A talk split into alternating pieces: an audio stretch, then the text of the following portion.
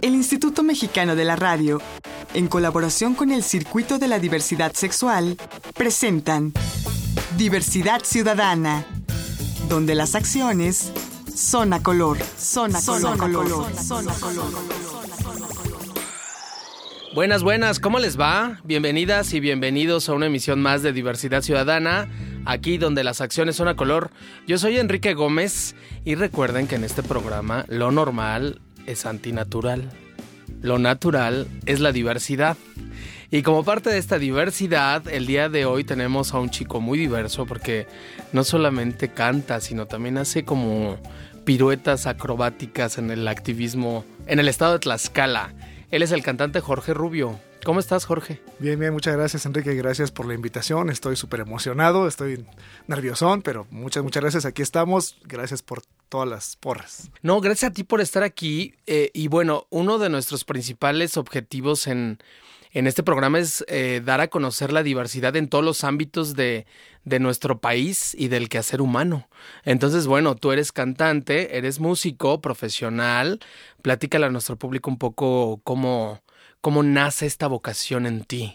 Bueno, pues fue algo muy pues chistosón porque a mí siempre me, gustó la música, pero por ejemplo en, en, Tlaxcala no, no hay escuelas de música, no había cuando yo estaba chaval, no había escuelas de música así como tal, solo en Puebla, pero yo no sabía que podías estudiar música hasta que una prima este, llevó unas partituras y entonces le dije, oye, eso, eso es música, ¿qué haces con esas partituras?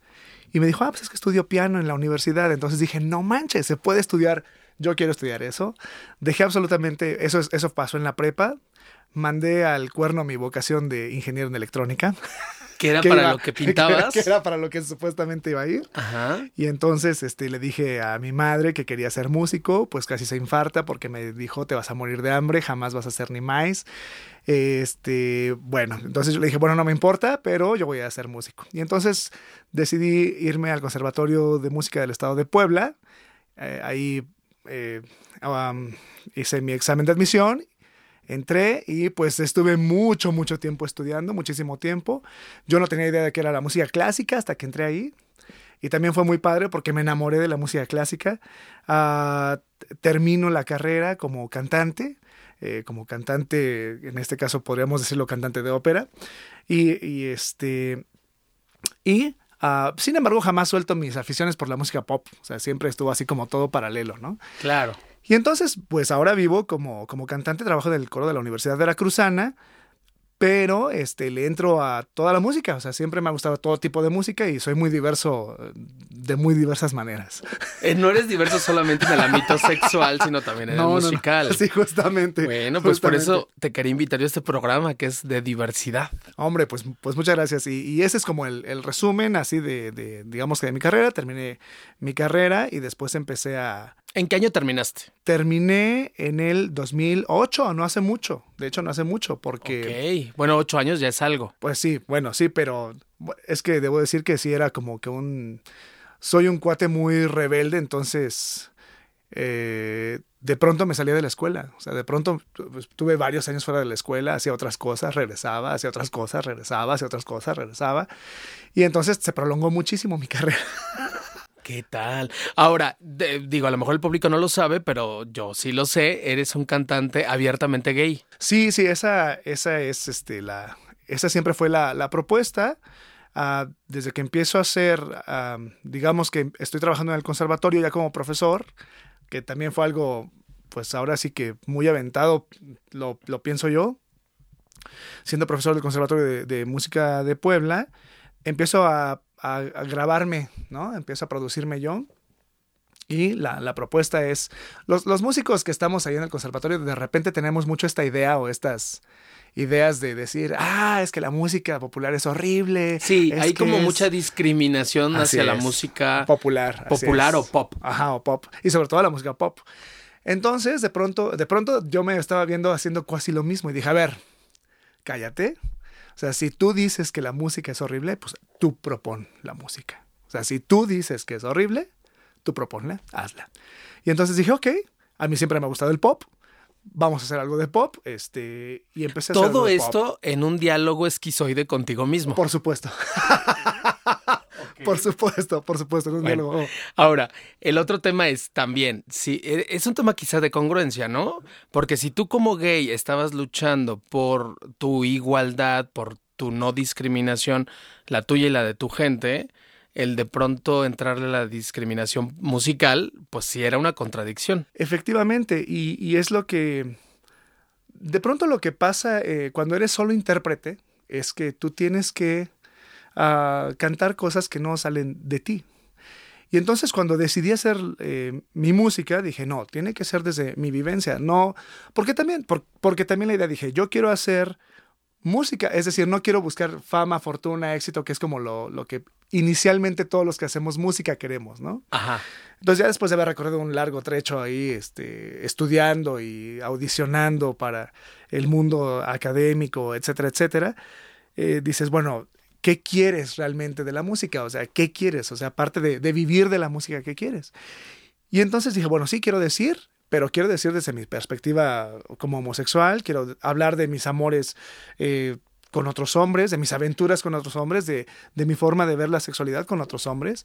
Luego, porque usualmente está como muy en lo oscurito y siempre nos quejamos de que el pobre de José José nos ha arruinado la vida porque amar es sufrir y querer es gozar. Entonces digo, bueno, vamos a empezar a decir otra cosa, ¿no? Claro. Vamos, vamos a decir otra cosa. Bueno, ¿no? el mismo José José también lo dijo en algún momento cuando decía que al fin te lo han contado amor, bueno, ya conoces mis defectos, que anduve con este y con aquel, con esta y con aquella, con esto y con aquello. Así es. y ahí ya había diversidad. Ahí ya había diversidad, ¿no? Digo, pero el, el- mi punto era que usualmente eh, nos, nos ceñimos o nos quejamos de que el discurso en las canciones está como muy en una sola dirección Sí. y no hay como Diversidad. otras- ajá, otros lugares a donde ir, ¿no? Mm. Y, y entonces decidí hacerlo por si fuera poco en el ámbito pop, que es también pues como muy extraño para alguien que viene de la música clásica y, y poco esperado, ¿no? Y Pero para ti fue un ejercicio para mí ha de sido flexibilidad. Ah, para mí ha sido maravilloso. Oye, y yo quiero que me platiques de este disco y bueno, de estos discos que ya has hecho, pero antes vámonos por partes, a nivel cronológico. venga, venga. A ver, ¿en qué momento de tu historia musical de vida converge con tu historia emocional de tu orientación sexual? ¿Cómo se ligan tus dos facetas de vida? Pues cuando salí del closet, Que fue más o menos a qué edad. que fue a los 19, Ajá. ¿no? Ya- o sea, yo- tú ya estabas en el conservatorio. yo estaba en el conservatorio. En Puebla. En Puebla. Que además es una ciudad sumamente conservadora. No, y, y el conservatorio es, le hace honor a su título. Más conservador todavía. ¿no?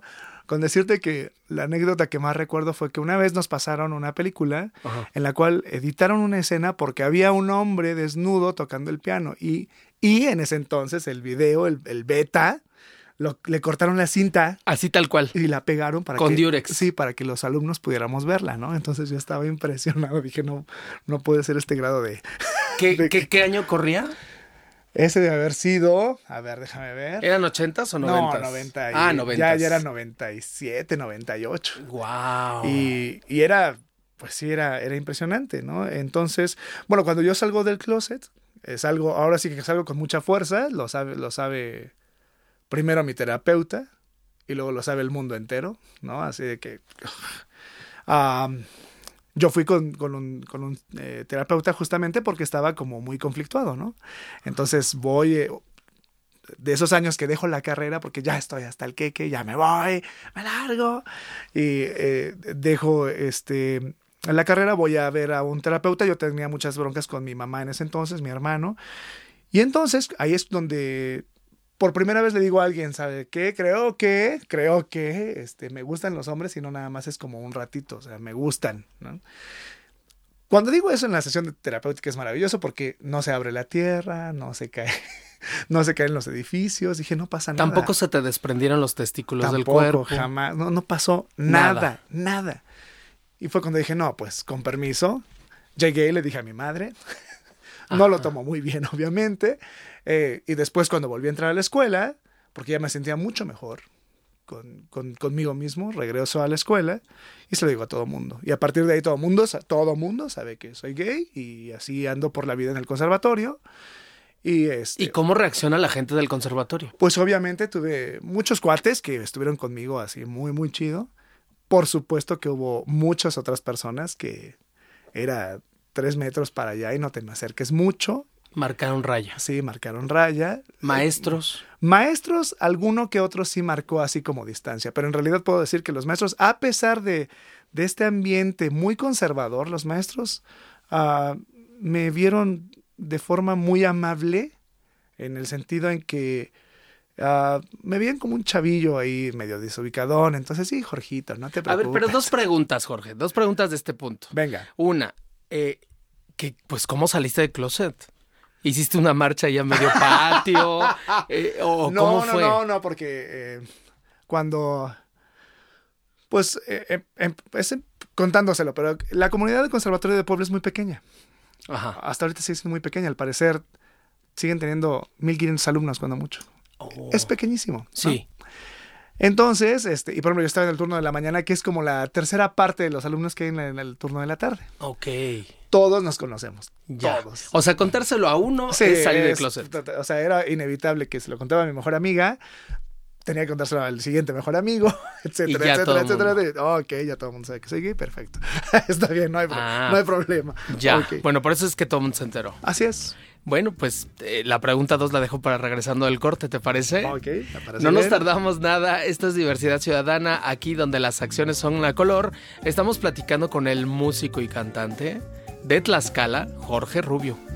No nos tardamos nada, regresamos. Estás escuchando Diversidad Ciudadana. Continuamos.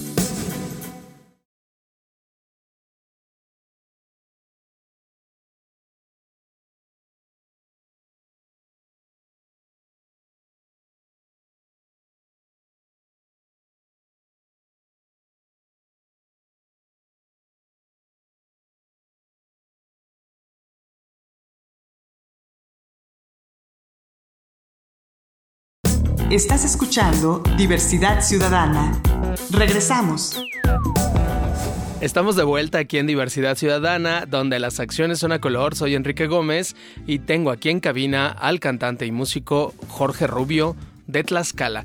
Oye Jorge, pero tú no naciste en Tlaxcala. Eh, no, es una larga historia que tendrían que preguntarle a mi madre. Nací en Monterrey, andaba de aventurera, de cougar, porque, porque se...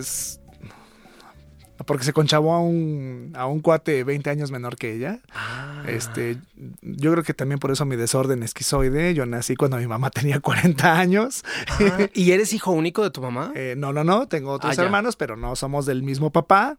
Sí. O sea, yo fui como el, la cola después de... Digamos que la cereza del pastel. Sí, la cerezota del pastel, justamente. Eres el chiquito de la familia. El chiquito de la familia, así Muy es, bien. así es, sí. Y bueno, ya después de ahí muere mi padre cuando yo soy muy chavito y, y entonces, este, debido a la depresión, mi mamá decide tomar un cambio de...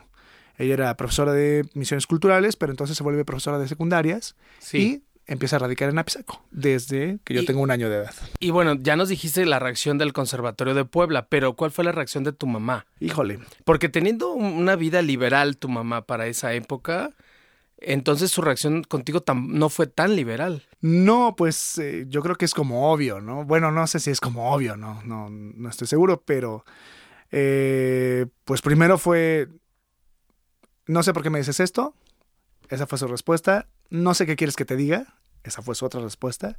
Yo le dije, no quiero que me digas nada, solo te estoy avisando que pues no vas a tener nietos, no me voy a casar con una mujer, no, nada por el estilo de, de este lado conmigo.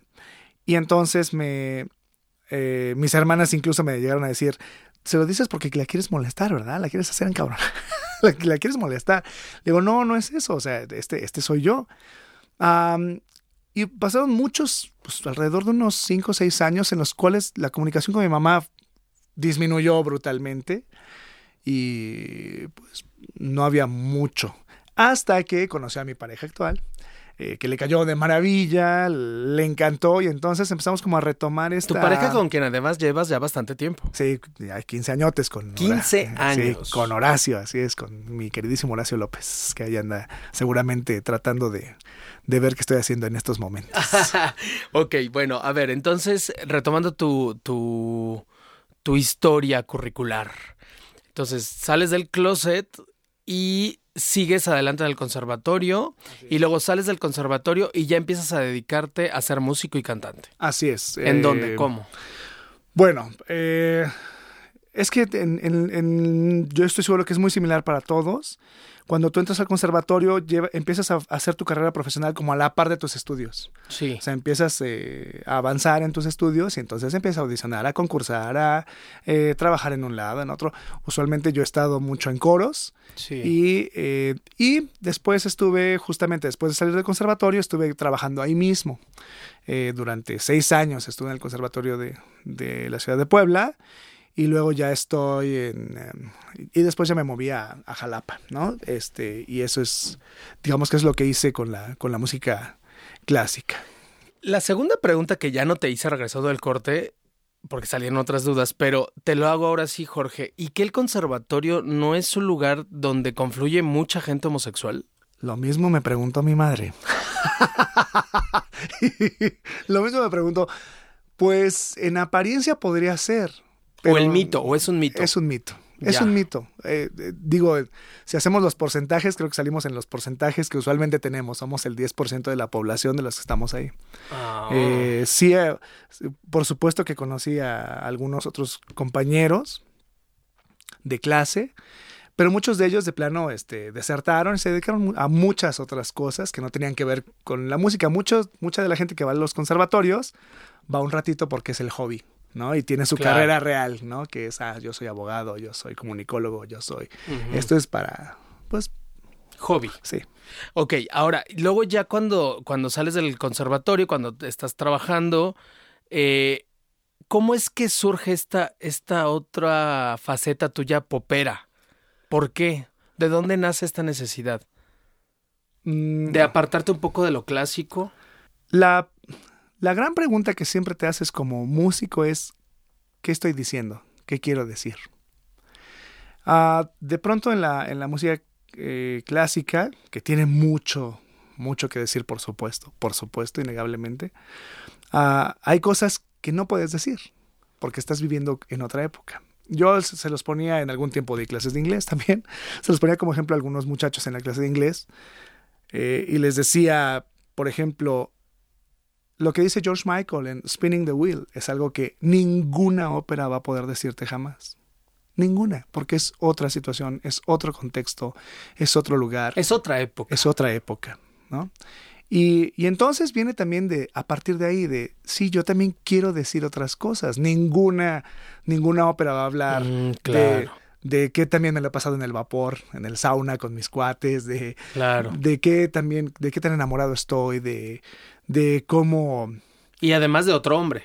y de otro hombre, En un justamente. México contemporáneo. Así es. en así una es. zona provinciana como es Tlaxcala. Definitivamente, que es algo muy diferente a lo que ustedes viven por aquí. Que es Y así es como nacen tus cinco discos. Así es como han ido evolucionando y naciendo. Y ¿Cómo nació el primero? ¿Y cómo se llamó? El primero se llamó Esta Noche. Sí. Sí, se llamó Esta Noche. Y nace ah, eh, por un accidente en el cual me doy cuenta que empiezo, que puedo empezar a producir yo mi propia música con las nuevas tecnologías. Dije, ah, ahora. Yo tenía ya un buen de canciones escritas durante toda mi vida. Y entonces hice como que el compilado de las que yo pensé en ese entonces eran mejores.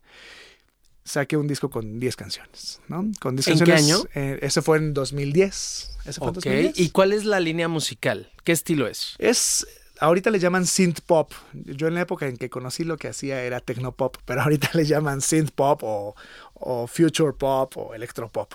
Eso es como... ¿Y toda la producción es tuya? O sea, tú cantas. Yo canto, grabo, eh, Haces la escribo música. la música, hago los arreglos, produzco, eh, todo lo Haces coros. todo, absolutamente todo, todo, Guau. sí, todo, todo, todo eso, todo eso hago. Y esa, esa fue la idea. Y ah, en esa rola, por ejemplo, ah, en esa, en ese disco había una rola que se llamaba justamente Hipocresía, que, que, que era algo que me pasaba muy seguido en los bares.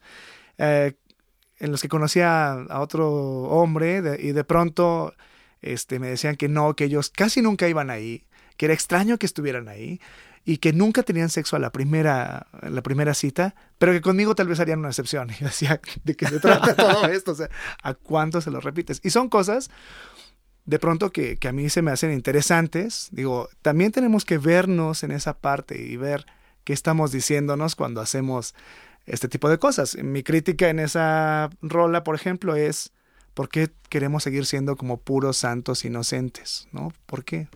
O sea, estando en un bar. Quizá gay, porque nos lo inculcaron. No sé, tal vez, ¿no? Puede ser, ¿verdad? Tal vez. Pero bueno, estás, estás haciendo entonces autocrítica en este contexto de libertades, de lucha social en la que el colectivo LGBT mexicano y mundial está queriendo abrir espacios, visibilidad, derechos, conquistas legales.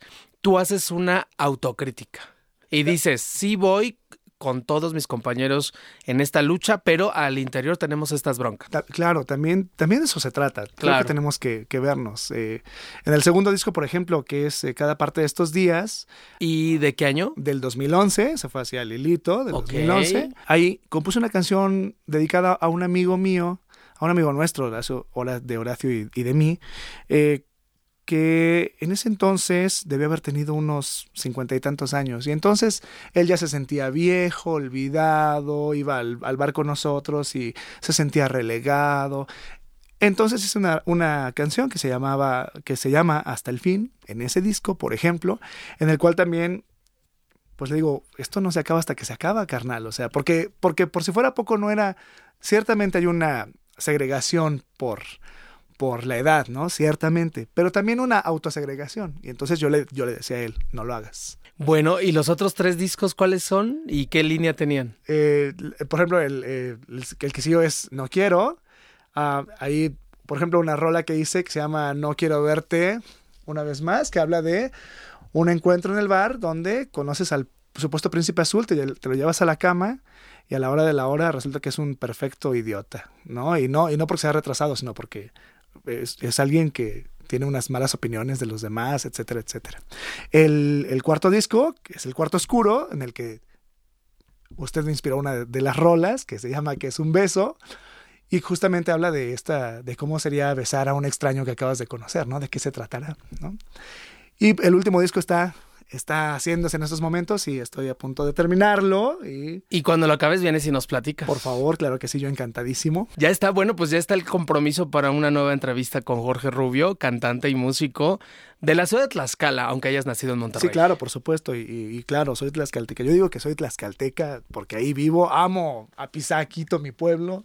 Eh, lo adoro, También nos vas a platicar de eso en el otro programa, ¿eh? por supuesto. claro que bueno, sí. pues muchas gracias al cantante y músico Jorge Rubio por haber estado con nosotros. No, muchas gracias a ti, Enrique, por la invitación. Ha sido maravilloso. ¿Dónde podemos encontrar tu música? Eh, mi música la pueden encontrar en iTunes, en Spotify, en Deezer, Jorge Rubio. Ahí están colgados mis dos últimos discos. Y en YouTube. Y en YouTube, ahí también tengo mi canal como Mr. Rubio Dad.